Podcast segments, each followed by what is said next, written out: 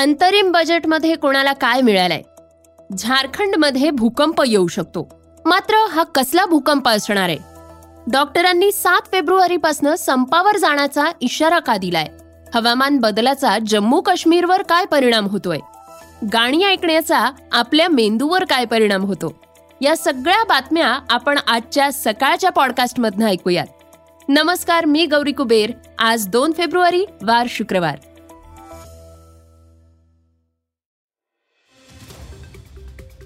आजची पहिली बातमी आहे बजेटची केंद्रीय अर्थमंत्री निर्मला सीतारामन यांनी संसदेत अंतरिम बजेट मांडलंय. या बजेटमध्ये टॅक्समध्ये कोणताही बदल करण्यात आलेला नाहीये. सर्वसामान्यांसाठी परवडणाऱ्या घराचं आश्वासन आशा सेविकांना आयुष्यमान भारताचं कवच ही या बजेटमधली महत्वाची घोषणा आहे. या इन्फ्रास्ट्रक्चरसाठी अकरा पूर्णांक अकरा लाख कोटी रुपये एवढी भरभक्कम तरतूद करण्यात आली आहे दोन हजार सत्तेचाळीस पर्यंत देशाला विकसित बनवण्याचा संकल्प मोदी सरकारनं जाहीर केलाय. या बजेटचं विश्लेषण ऐकूयात सकाळ समूहाचे मुख्य संपादक सम्राट फडणवीस यांच्याकडनं. गरीब कल्याण गरीब हा शब्द मोदी गेले दहा वर्ष एखादं भाषण अपवाद असेल कदाचित युनायटेड नेशन्समधलं जिथं त्यांनी गरीब हा शब्द वापरला नसेल पण गरीब ह्या शब्दाभोवती मोदी सातत्यानं सगळी मांडणी करतात. आणि त्यासाठी त्यांनी दोन हजार तेराच्या शेवटापासून ते आत्तापर्यंत चाय व्हायला ही भूमिकासुद्धा वारंवार मांडली. मी गरीब आहे मी गरिबांचं कल्याण करणारा नेता आहे आणि ह्या बजेटमध्ये सुद्धा गरीब कल्याण हा शब्द निर्मला सीतारामन वापरला. प्रत्यक्षात गरिबांसाठी काय दिलं? संशोधनाचा विषय आहे. कारण शोधायला गेलं तर आधीच्या ज्या योजना आहेत त्यांचं एकत्रित पॅकेज म्हणजे गरीब कल्याण असं त्यांनी आजच्या बजेटमध्ये मांडणी केली आहे.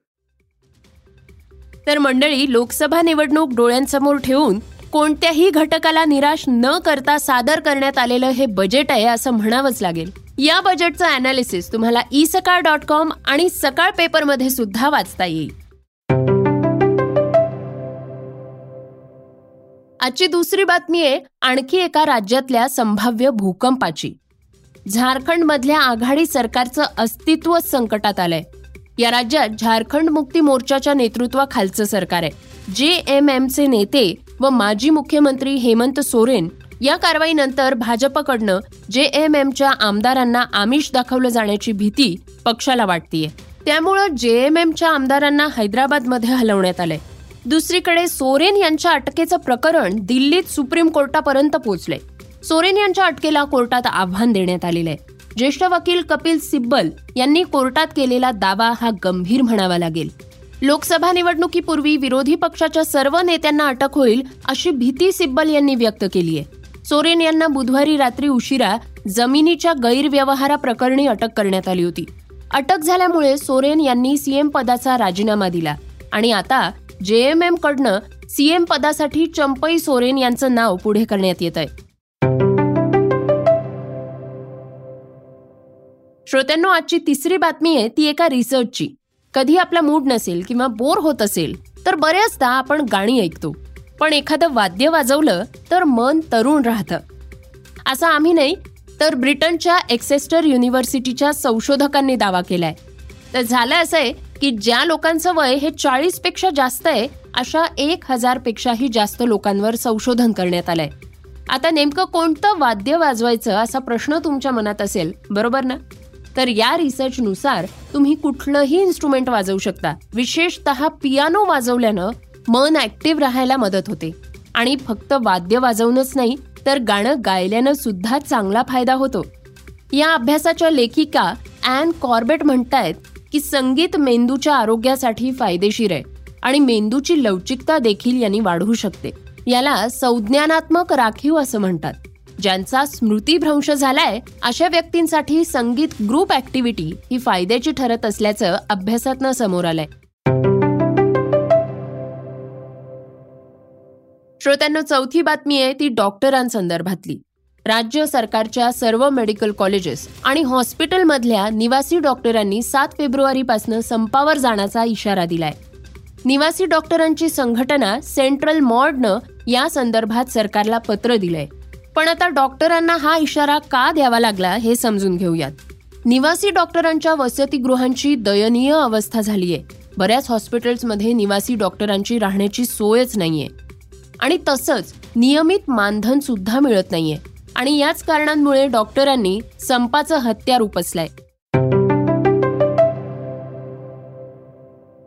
आजची पाचवी बातमी आहे ती छत्रपती संभाजीनगर मधली पोटगीचे तीस हजार रुपये भरल्यानंतर संतापाच्या भरात तलाक दिल्याचा प्रकार समोर आलाय. अदालत रोडवरल्या जुन्या कोर्टाच्या इमारतीत ही घटना घडलीय. पती पत्नींमधला वाद कोर्टात पोचलाय. पोटगीचे पैसे भरण्यासाठी सय्यद जावेद सय्यद रसूल हा कोर्टात पोचला होता. तिथून बाहेर पडत असताना त्याला पत्नी आणि तिचे भावंड भेटले. चिडलेल्या सय्यदनं पत्नीला मी तुला तलाक देतो असं सांगत तीन वेळेस तलाक हा शब्द उच्चारला. या प्रकरणी सय्यद विरोधात पोलीस स्टेशनला गुन्हा दाखल करण्यात आलाय. आजची सहावी बातमी आहे जम्मू काश्मीरची. क्लायमेट चेंज हा शब्द आपण सतत ऐकत असतो. आणि याचा अनुभव जम्मू काश्मीरमधले स्थानिक आणि पर्यटक घेत आहेत ते गेले दोन महिने हिमवर्षावाची वाट पाहत होते.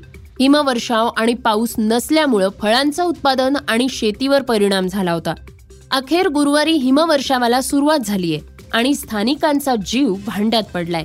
हिमवर्षावामुळे गुलमर्ग सोनमर्ग पहलगाम हे टुरिस्ट स्पॉट्स गर्दीनं गजबजले आहेत.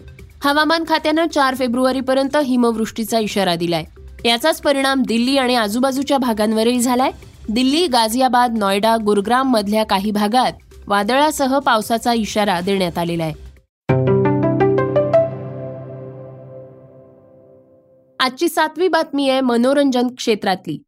आपलं मनोरंजन करण्यासाठी तेलगू चित्रपट रिलीज होतोय. पिंडम हा चित्रपट आज म्हणजेच दोन फेब्रुवारीला आहा या ओ टी टी प्लॅटफॉर्मवर रिलीज होणार आहे. एकोणीसशे तीसला एका घरात घडलेल्या सत्य घटनेवर आधारित हा चित्रपट असून पंचवीस डिसेंबरला तो थिएटरमध्ये रिलीज झाला होता. तर व्यंकटेश दगुबातीचा सैंधव हा चित्रपट तीन फेब्रुवारीला अमेझॉन प्राईमवर रिलीज होणार आहे. त्यामुळे चित्रपट प्रेमींसाठी मनोरंजनाची ही खास मेजवानी असणार आहे. श्रोत्यांनो हे होतं सकाळचं पॉडकास्ट सकाळच्या पॉडकास्टमध्ये करण्यात आलेला हा नवीन बदल तुम्हाला कसा वाटतोय हे आम्हाला नक्की कळवा. त्याला रेटिंग द्या आणि इतरांना सुद्धा रेकमेंड करा. उद्या आपण पुन्हा भेटूयात. धन्यवाद. Script and research Neelam Pawar Priyanka Chabukswar. वाचा बघा आणि आता ऐका आणखी बातम्या. ई सकाळ डॉट कॉम वर. तुम्ही हा पॉडकास्ट ई सकाळच्या वेबसाईट आणि ऍप वर सुद्धा ऐकू शकता. विसरू नका या पॉडकास्टला आपल्या आवडीच्या पॉडकास्ट ऍप वर सबस्क्राईब किंवा फॉलो करायला.